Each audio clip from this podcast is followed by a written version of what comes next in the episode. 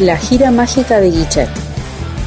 Periodista y melómano, Julio Guichet lleva 40 años de trayectoria difundiendo el rock en Argentina. Entrevistado por Prisma, el creador de ciclos exitosos como Gira Mágica y Misteriosa, Lotte Rock, Más de 30 e Histo Rock, recorrió su trayectoria y analizó el contexto actual del género. ¿Lo escuchamos?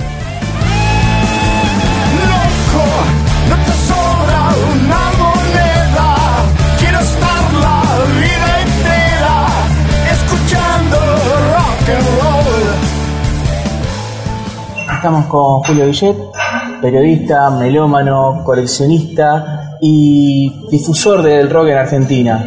Eh, antes que nada agradecerle por la nota para Prisma.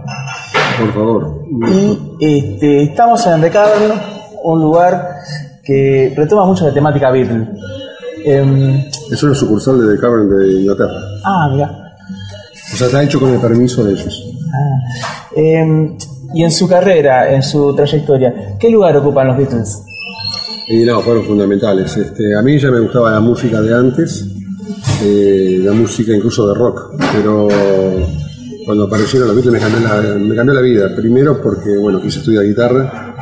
Cuando escuché el primer tema de los Beatles, escuché el segundo en realidad, porque yo me compraba, mi padre me compró un simple con Twist and Shout del lado A y I Saw Her del lado B, un disco que salió en Argentina. ¿no?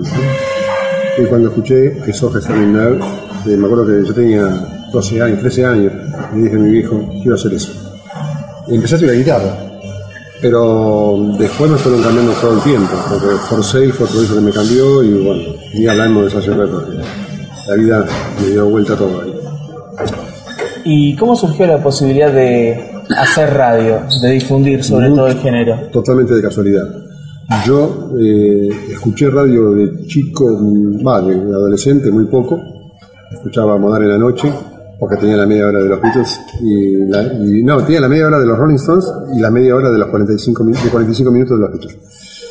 Y no escuchaba partido de fútbol, nada más. No escuchaba más radio. Eh, y bueno, eh, hubo un momento en, el año 76, a principios del 76, en enero del 76, que vino una amiga mía que trabajaba conmigo en un laburo y el marido trabajaba en Radio Nacional. Y el, al marido le vino un locutor y le preguntó si tenía conocía a alguien que tuviera los discos, todos los discos de los Beatles y supiera algo de los Beatles. Y se dio la casualidad enorme que yo al marido de mi amiga la había conocido ese fin de semana anterior, que, porque había venido a mi casa, y en ese esa vez él vio que yo tenía discos y hablamos con mis amigos de música y todo. Entonces le tiró, mira, un amigo de mi mujer parece que sabe y tiene los discos. La llamó por teléfono a ella para que me dé a mí y yo me había ido ya del laburo. Y mi amiga le dijo, dale para adelante que sí. Yo al día siguiente me enteré de todo esto. Bueno, consultamos, encontramos en mi casa, vino para ver los discos, si yo tenía todo. Y aparte para ver cuánto sabía y todo. Y cuando me lo dice, yo le digo, ¿pero por qué vamos a hacer un programa de los Beatles? ¿Por qué no hacemos un programa de la historia del rock? Porque ya lo está haciendo Badía en ese momento. Estoy hablando del 76, antes del proceso. Y él me dijo, bueno, ¿te animás? ¿Tenés discos? Y yo dije que sí, pensando que con 250 discos que tenía yo, eh, podía hacerlo. Me volví loco. Estaba buscando discos porque en la radio no había eh, discos de los 50, por ejemplo. ¿no? Y bueno, mangueando, pues, empezó a hacer la historia. Y ahí empecé, empecé, el programa salió al aire el 3 de marzo. Eh, gira mágica. Gira mágica y misteriosa. 3 de marzo del 76 y se grababa, en esa época en Radio Nacional se grababa por miedo a que serían cosas que no correspondían y bueno, salió el del 3, el del 10, el del 17 y el 24 de marzo fue golpe. Yo, yo grababa a las 6 de la tarde del mismo lunes, era un lunes eso. Y yo me acuerdo que fui a la radio y llego a la radio y había tanques en la puerta. Y dije, bueno, algo raro está pasando. Si bien todos sabían que se veía venir, se veía venir eh, grabé el programa igual. Y me dijeron, bueno, vamos a ver qué pasa. Y yo me fui a mi casa y dije, bueno, vamos a escucharlo, a ver si sale. Porque el programa salía, era el programa que cerraba la programación. Sí. Y en aquel momento Radio Nacional nos transmitía las 24 horas, era a la 1 de la mañana cortaba. Y el programa salía de 12 y cuarto a 1. Y bueno, vi que salía. Y terminó el programa con la cortina, todo, y empezó comunicado número uno. Con lo cual me cargaron durante muchos años en Radio Nacional de que los milicos respetaron el programa primero y después pegaron el golpe. ¿no? Pero bueno, fue así. Claro, bueno, lamentablemente para el país fue así, ¿no? Eh, Pegaron el golpe, bueno. Y el programa siguió un tiempito más hasta que se dieron cuenta que había un programa de rock en Claro. Radio Nacional. Y ahí me levantaron y a los pocos meses volví por las cartas que había. ¿Cómo fue este, difundir, primero tener un programa de rock y segundo, cómo fue difundir el género durante esa época? Bueno, eh, tener un programa de ya digo, que yo lo tenía de antes. Este, pero me lo levantaron cuando se enteraron, se enteraron que había un programa de rock en Radio Nacional, porque en Radio Nacional en ese momento era la mayoría de la música clásica o programas culturales. Programas culturales llamaban ellos que había muchos espacios cedidos a, a las embajadas de otros países, entonces cada país hacía un programa sobre su historia, su música, etc. Bueno, la cuestión es que mm, me levantan y como muchas cartas llegaron, eh, porque aparte cuando el programa, el programa va grabado, bueno, tenés un film, no sabes quién te escucha. Estamos hablando de 76, no había teléfono, no teníamos teléfono porque iba grabado. Eran, si llegaban cartas, nada más, ¿viste? Cartas de correo estamos hablando, ¿no? Y bueno, me sorprendió que de golpe llegaran muchas cartas pidiendo. Entonces los milicos permitieron el programa. Ahora, ¿cuál era la consigna? Yo pasaba en ese momento la historia del rock internacional. Como yo lo pasaba nacional, no era peligroso. El problema de ellos eran las letras. Y lo único que me dijeron que no podía hacer fue traducir las letras de Bob Dylan. Era lo único que me prohibieron. Entonces nosotros dijimos, ¿cómo hacemos? Y fue muy fácil. Nosotros pasábamos los temas por Bob Dylan sin traducir las letras. Pero venía un tema de Bob Dylan por cantado por otro, John Baez, los Hollies o quien sea, y decíamos, bueno, ahora vamos a escuchar por los Hollies soplando en el viento, cuya letra dice, tal. no decíamos el autor, y se Pasaba. porque yo no lo entendía. Y así fuimos haciendo todo el, pro- eh, durante todo el proceso. Yo, este, fue difícil igual porque yo era la oveja negra. Me cambiaron de horario cada dos por tres, viste, por- Claro. Pero Te incomodaba. Claro, pero lo bueno fue que yo lo que me enteré mucho después eso.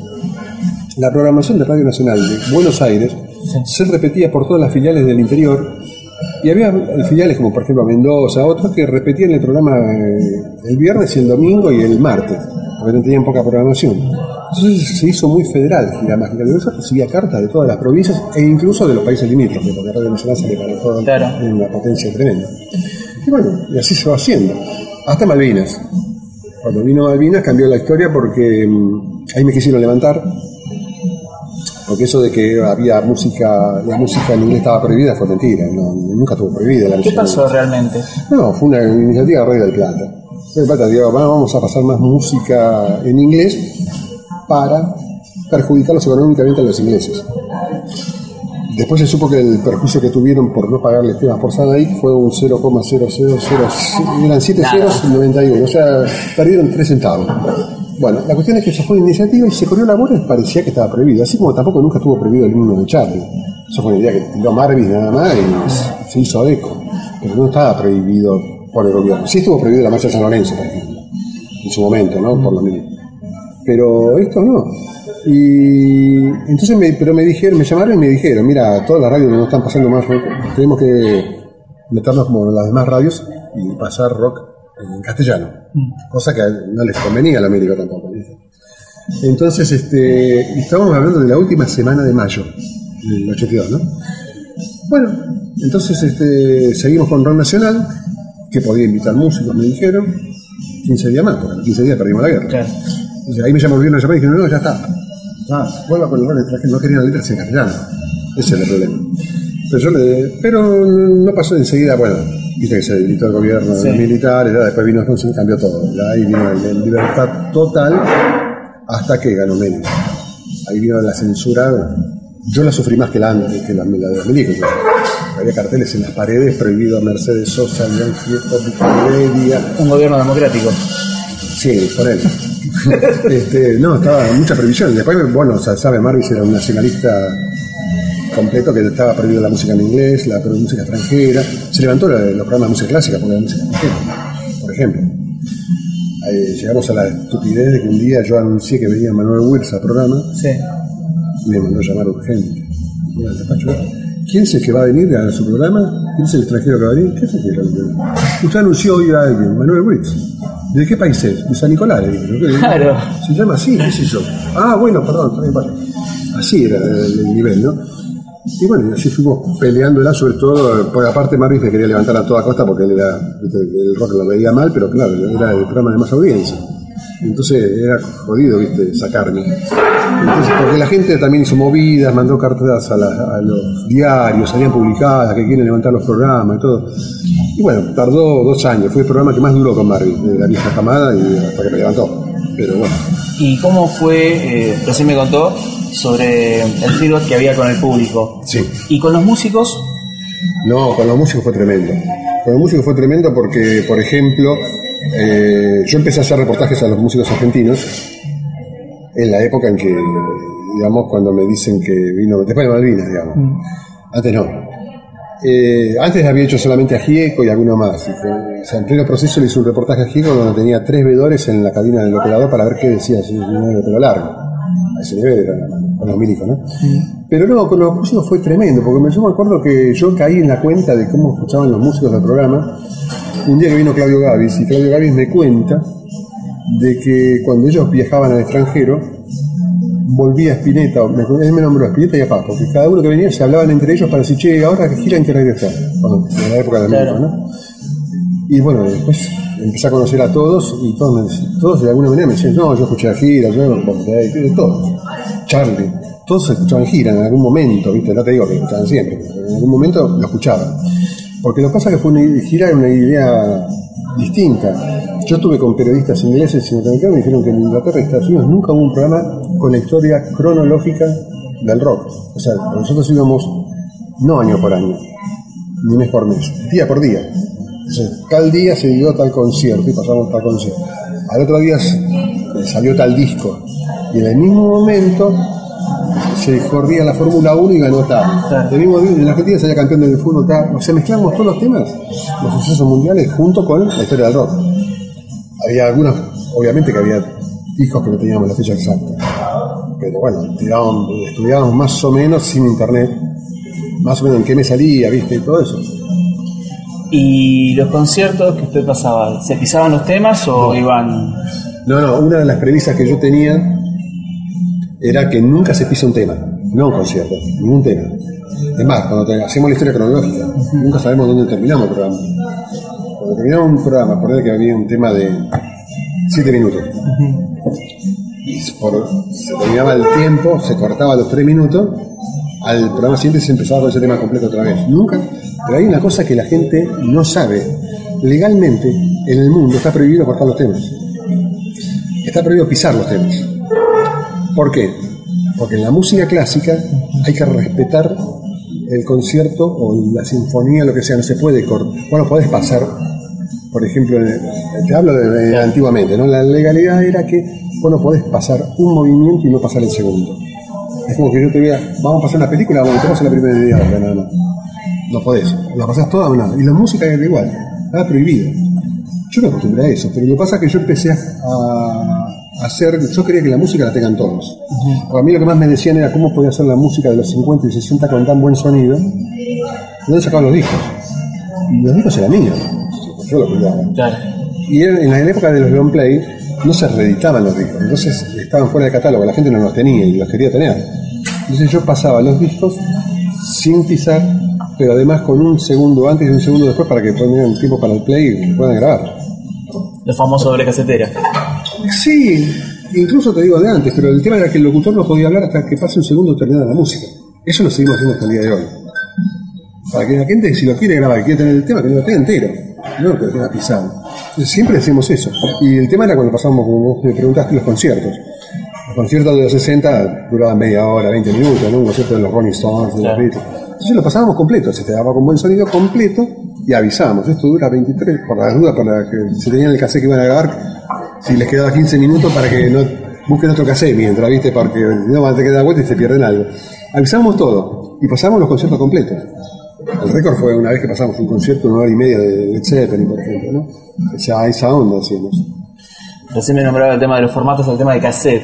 Eh, usted pasó por el disco, por el cassette, por el compact disc. Eh, ahora están de moda las plataformas digitales. Eh, ¿Qué opina de, de eso, del tema de escuchar música a través de las plataformas digitales? Sí, no, eh, no, se pierde calidad, obviamente. Por más que lo enchufes en el equipo, no es lo mismo. Pero aparte, yo soy de la época del long play, ¿no?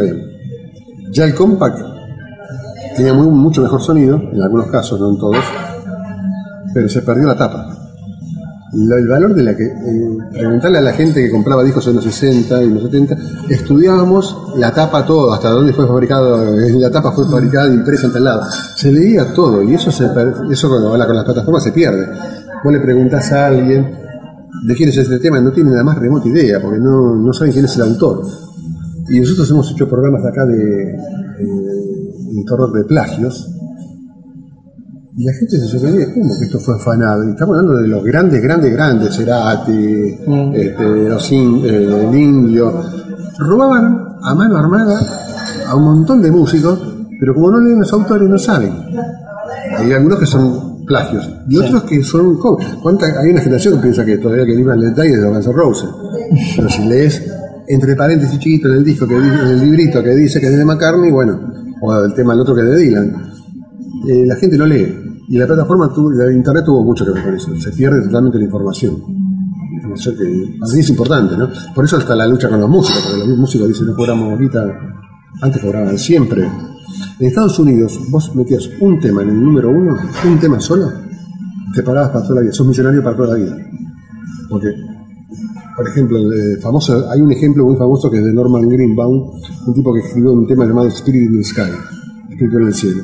Fue número uno en el 70, una semana. El tipo se compró una granja, pero ¿qué pasó? Al ser número uno, el tipo era el autor del tema. Ganó 3 dólares por cada disco que eh, vendió por el intérprete. Dos por autor, creo que era. Más el contrato que tendría con la discográfica. O sea, tenía 5 dólares por disco. Vendió un millón. Cinco palos verdes. O sea, allá se, bueno, allá se respeta también que si se pasa por radio y televisión, cobran la revista. Acá no se hace nunca eso, ¿viste?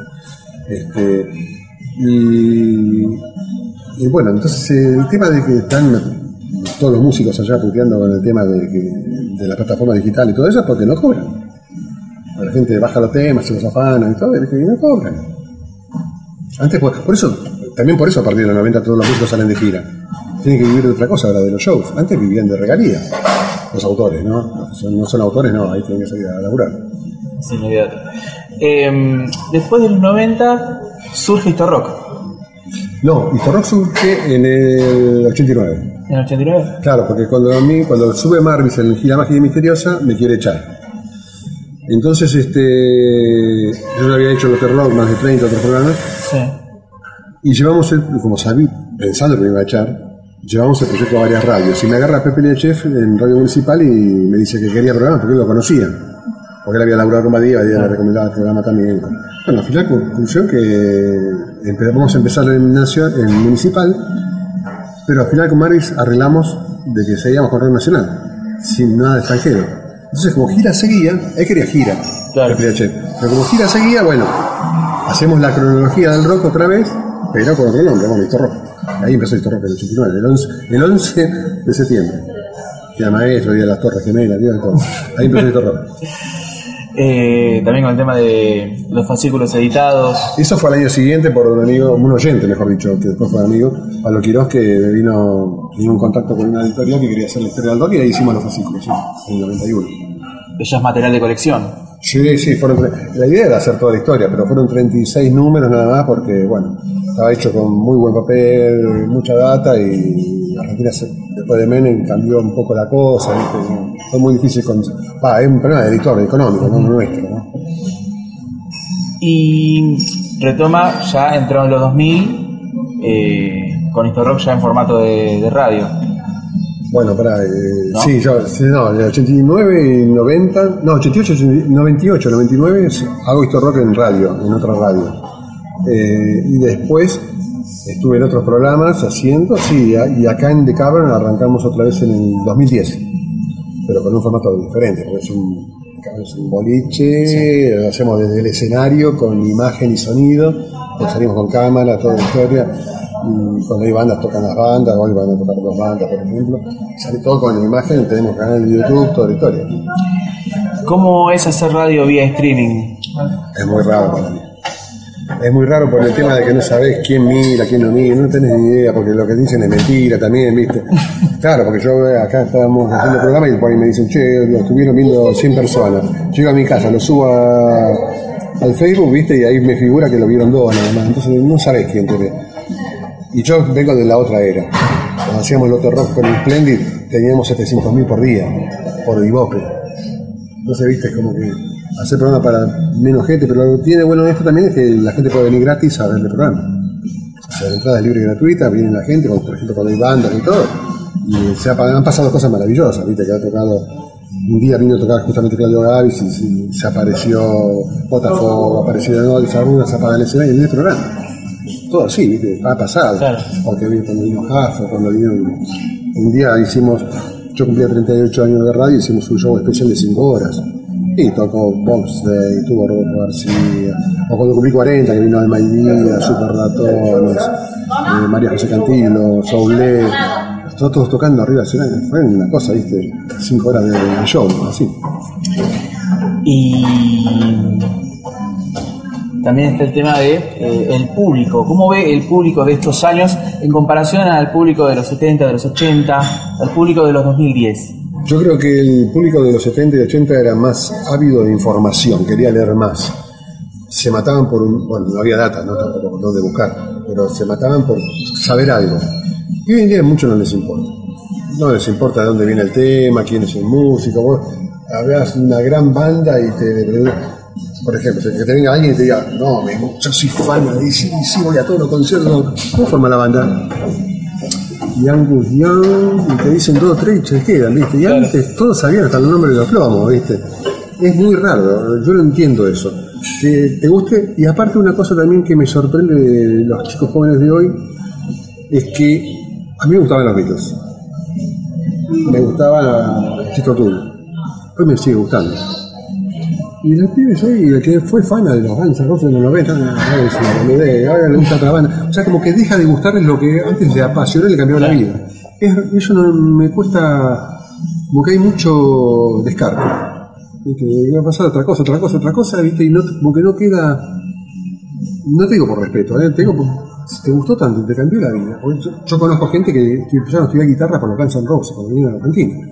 Y hoy en día siguen tocando la guitarra y todo. Ah, pero ya no, es un el gordo ese, ese gordo. Ah, la mía. Es como que yo te dijera, viste, qué sé yo. Ah, ya Paul está viejo. Sí, está viejo. ¿Y? Pero lo que hicieron en aquella época me sigue gustando todavía. Claro. Te puedo cuestionar algún disco. Es- hay que ser objetivo también, ¿viste? No todo es bueno, no todo es malo. Y volviendo ya al ambiente de, de The Caverns, Sí. son conocidos también los concursos que, que se hacen. Sí, eso, bueno, eso lo, eso lo organizan los dueños de The Cavern, este, hacen los concursos. Yo soy presidente jurado del 2010, de todos los diversos concursos. Hay concursos de solistas, de dúos, de cantantes. Cantantes son los que vienen con pista, no tocan ningún instrumento. Después de bandas de temas Beatles y temas, bandas de temas propios, o bandas tributos, depende. Son diferentes concursos, sí. ¿Y cómo ves a los músicos que van surgiendo? No, hay mucho no, no, eso sí, el, el nivel musical es muy bueno. Lo que sí me sorprende, sobre todo en el caso de las bandas, no de los solistas, que a veces nos preguntamos, no tienen amigos, no tienen parientes, no tienen nadie. a verlos. Y Qué raro. Sí, están en la final, sí. Claro. Si llegan a la final, sí. Pero a veces estamos 300 bandas durante el año, pero moviendo, y muchas bandas no traen a nadie, ¿viste? Como que- Está bien. Ellos quieren tocar su música, me parece bárbaro, ¿viste? Pero es sorprendente, a mí me sorprende eso. Solista es diferente. Solista viene y siempre te traen y la familia, ¿viste? La novia, todo. También me molesta mucho, porque yo durante mucho tiempo subí al escenario para presentar a los músicos. Ver a los caras pálidas. Me molestaba mucho. ¿Qué son los caras pálidas? Yo del escenario, como estaba apagada la luz abajo, veo todas las caras, la gente con los celulares, ¿no? Como que no le importa tres pitos lo que está arriba. Y la gente que viene a ver a sus músicos, ha pasado muchas veces que vino eh, cantó un tipo y está la novia abajo. Y un amigo. Y porque le están grabando y todo, cuando termina el tema no, no le aplaude nadie. Porque ellos están manejando el celular. Claro. Entonces, larguen los celulares, ¿no? Larguen los celulares. Este, y aparte, yo que estoy, en el, estoy con el jurado, me molesta mucho también ver de que cuando están con el músico y cuando se van al camarín, porque van a tocar, que ya no está el músico, o cuando está arriba del escenario, el celular abajo de la mesa, para que el músico por sí mismo tampoco que no vea, se no dan bola. Entonces, como que no entiendo a la, gente que acompaña a los músicos, porque el músico sí lo entiendo que se mata. Es un esfuerzo muy grande hoy en día tener una banda, o tratar de mostrar tu música, y es maravilloso eso. Pero no entiendo a la gente que la acompaña. No son todos tampoco, ¿eh? estoy generalizando que todo el mundo. Claro. Pero la gran mayoría. eh, Y yendo más a lo macro, ¿cómo ves al rock en comparación con otros géneros hoy en día? eh, bueno, ¿Perdió algo de público o...? Sí, creo que sí, bueno. Lo que pasa es que eh, también Internet cambió todo. El hecho de que se pueda ver por, te- por el- en tu casa los recitales al toque ni bien termina, ¿viste? Cambió mucho. Vos pensás que en Argentina ya... Argentina, sí, sacando del indio. ¿Quién toca hoy en día en el estadio? Nadie. Este, Salvo los grandes regresos, pero Sí, es un show exacta- y- exactamente. Este, o los Rolling Stones, si vienen, obviamente, ¿viste? los, extranjeros, porque sabes que no lo vas a ver más. Pero y hacen uno. Pero cuando fue la vuelta de soda, seis River igual que los Rolling Stones. No, no fueron seis River. Hacer igual que los Rolling Stones. Hace cinco River un día tras de otro. Ahora, si me vas a hacer un River en octubre, dos en noviembre, tres en diciembre y uno en enero, la gente fue cobrando plata, entonces no, fueron lo mismo. Eso no es hacer seis River. Cuando se cuentan los estadios, se cuentan seguido. Se puede haber un día en el medio que no labure, sí, pero todo seguido.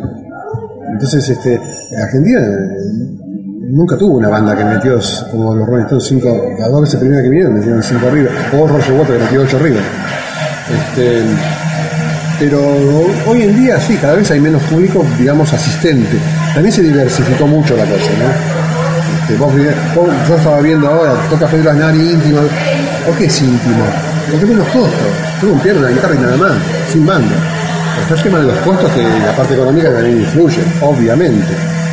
Ahora con el dólar como está también van a venir los músicos, pero en los 90 no es que los músicos querían venir por amaban Argentina. El dólar estaba uno a uno y era fácil traerlos, era, fue eso. Por eso venían todos en los 90. Eh, también se veía en los 90 a nivel compositivo, al menos en las bandas que eran un poco masivas, eh, mucha letra de tinte social, de protesta. ¿En los 90?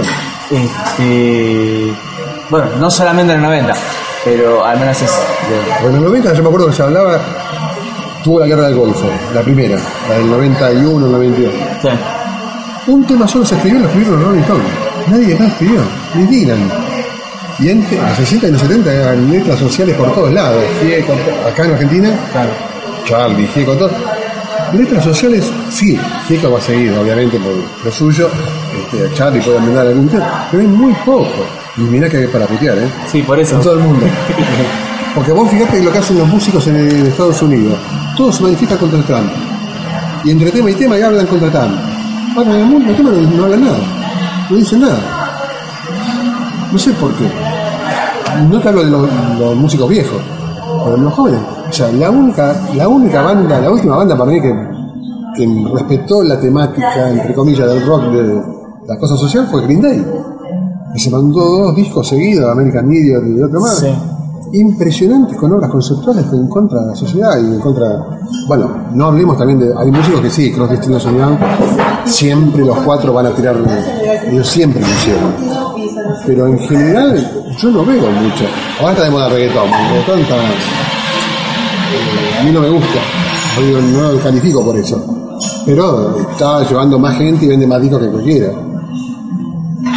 Paul McCartney llegó al número uno con su último disco. Llegó al número uno en el ranking de discos físicos. 250.000 copias. La última vez que metió en el número uno fue en la década del 80, con 2 millones de copias por ahí. O sea, hay que, yo quiero ver que en la parte de streaming si el Paul McCartney llegó al número uno, si ¿viste? A eso voy yo. Claro. Porque el público de tiene el disco del físico, tiene el librito, tiene todo. Como ahora sale la caja de seis discos de los, de los Beatles, que acá no va a salir, pero yo también la quiero tener, ¿viste? Por el libro, por todo lo que trae. Porque es un público acostumbrado a eso. Pero no sé si hoy en día hay tanta, tanta crítica social. Por ahí el rap la tiene, ojo, no te digo que no. Pero en el rock no lo veo tanto. Y recién usted mencionaba el tema de la venta de discos físicos. Eh, al menos en Quilmes, hace poco cerró la FUSA, que es Sí, una disquería sí, histórica, este, no solamente de Quilmes, sino de zona sur. Eh, se están dando también que muchos, muchas disquerías están desapareciendo. Sí. Eh, ¿Cómo ve eso? No, es una. A mí una de las cosas que más me gustaba era la disquería, revolver discos, toda esa historia. Pero eh, que pasa es que acá no pasa lo de Estados Unidos. Acá en Estados Unidos cerraron todas también, pero por culpa de Ama- Amazon. Pero Amazon vos sacabas un disco y te sientes en tu casa, viste, salen barato. Acá no está ese, esa cosa. Entonces acá es muy difícil. Hay disquerías todavía. No te arrancan la cabeza porque tienen que traer de extranjero. Si hubiera un Amazon en Argentina, no sé qué pasaría. Pero eso de ir no poder ver, tocar el disco, verlo, aunque no me pueda servir porque viene cerrado, ¿no? Pero me refiero a verla con la tapa, ver qué temas tiene, qué sé yo. Eso era un ritual que se perdió, se fue perdiendo. De verdad, cerraron todas las disquerías de a poco, están cerrando todo. Después están las cuevas, que llamamos cueva nosotros, que son los que venden discos de colección, usados, todo, que ahí sí, contra joyas increíbles, ¿no? Pero eso también existe en Estados Unidos. Ya por último, para ir cerrando, en cuanto a las emisoras que en un momento se decían eh, dedicadas al público de rock, como Rock and Pop o ahora Vorterix, eh, se están dando también una eh, especie de reconversión, al menos en Vorterix, que está trayendo programas que quizás no están tan vinculados al rock, Sí, como pasó con el TV, por ejemplo. Claro. ¿Cómo ve usted el tema de las programaciones de radios en las emisoras Bueno, en cuanto al la- género? Las emisoras, sacando las radios oficiales, digamos, eh, las radios, de- muchas estaban compradas.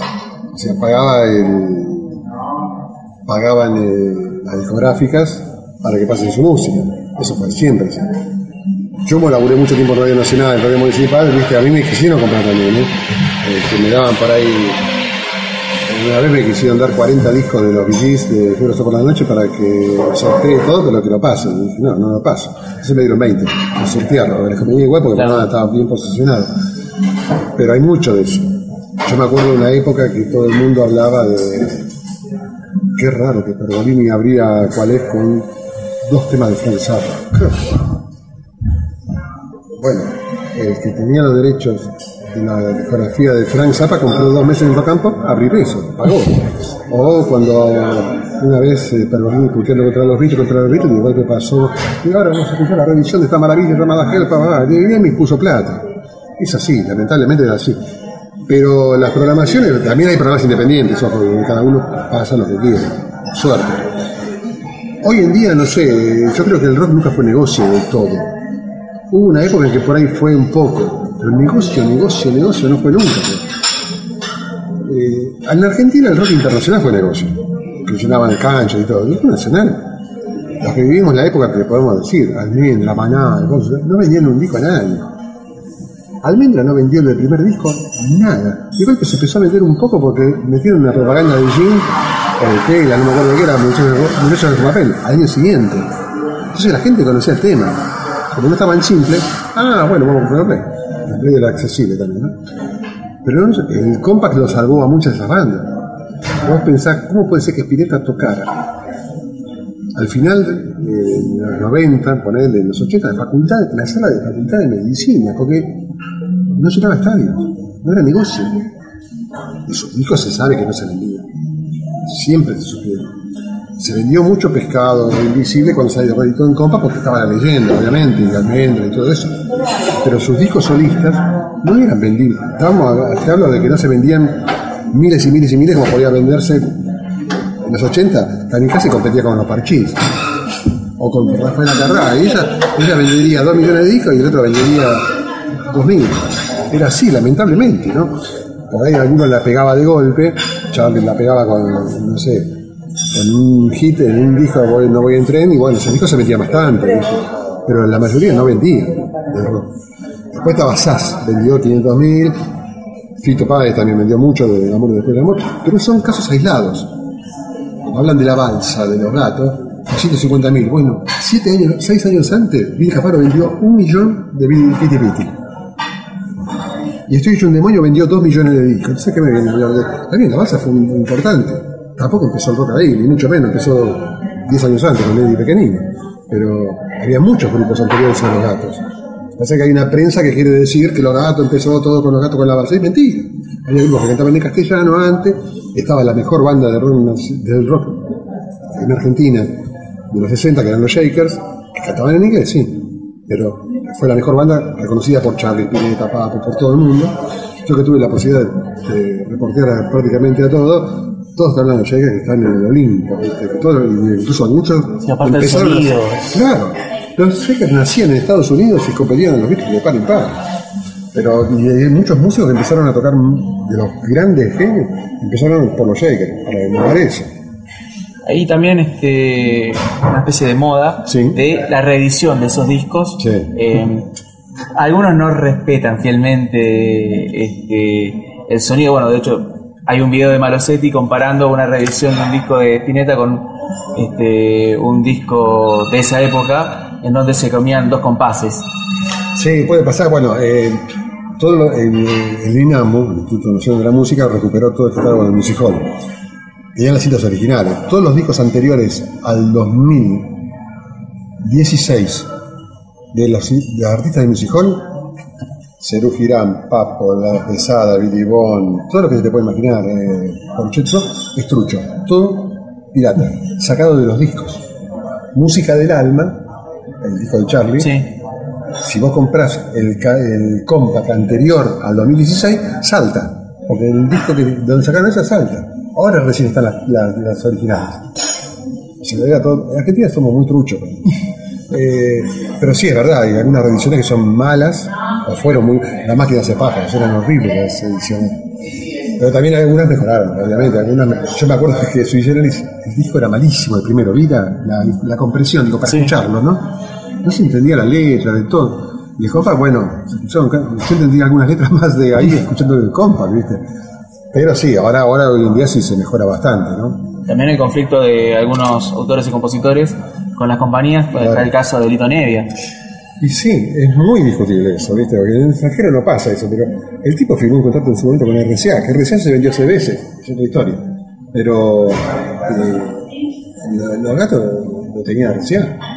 O sea, en ningún momento se escuchó que el manager de Elvis Presley, porque se murió, ¿viste? Le quiere sacar los discos a Elvis Presley, a RCA Disco. No sé, puede haber algo legal que yo no, obviamente desconozco. Yo entiendo que por eso lo que hizo Inamu con Music Hall es tremendo, porque se recuperó todo, pagó el Inamu todo y le dio a los músicos que se acercaban a firmar los originales y las tapas, los, los films, de la sala con la tapa y todo, originales. Es del músico. El músico recuperó su música. Después el músico, si lo quiere editar, no, Arcoiris lo editó, Billy Bond está editando, algunos editan. Charlie que no, no importa, Hijo no sé qué va a hacer, pero este, es como que, aparte hay otra música, no solamente rock, está Piazzolla, está Camila Troy, hay de todo. Pero, eh, claro, las compañías que no se fundieron como Music Hall tienen los derechos, entonces no sé qué, cuál es la parte legal, porque para mí también correspondería que el músico tenga lo suyo. Porque Nevia tiene todo a partir del 70, porque él creo que europea. Como los Beatles crearon Apple. Los Beatles nunca se dijeron, vamos, vamos con los primeros tres discos, son míos. No, son de Odeón, que fue el que puso la guita en su momento para hacerlos. Qué sé yo, es muy discutible, ¿viste? Bueno, como estamos de tiempo. Eh, bueno, desde ya Julio, muchas gracias por su tiempo, por No, por favor, lo que necesiten. habernos dado la nota.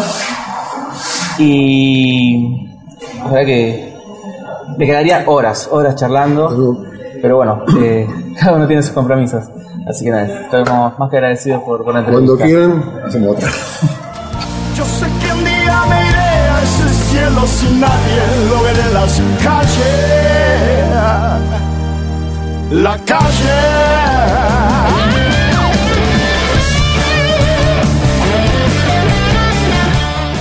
Reportaje, edición de audio y texto, Julián Retamoso. Voz en off, Iván Aniti. Prisma Contenidos 2018.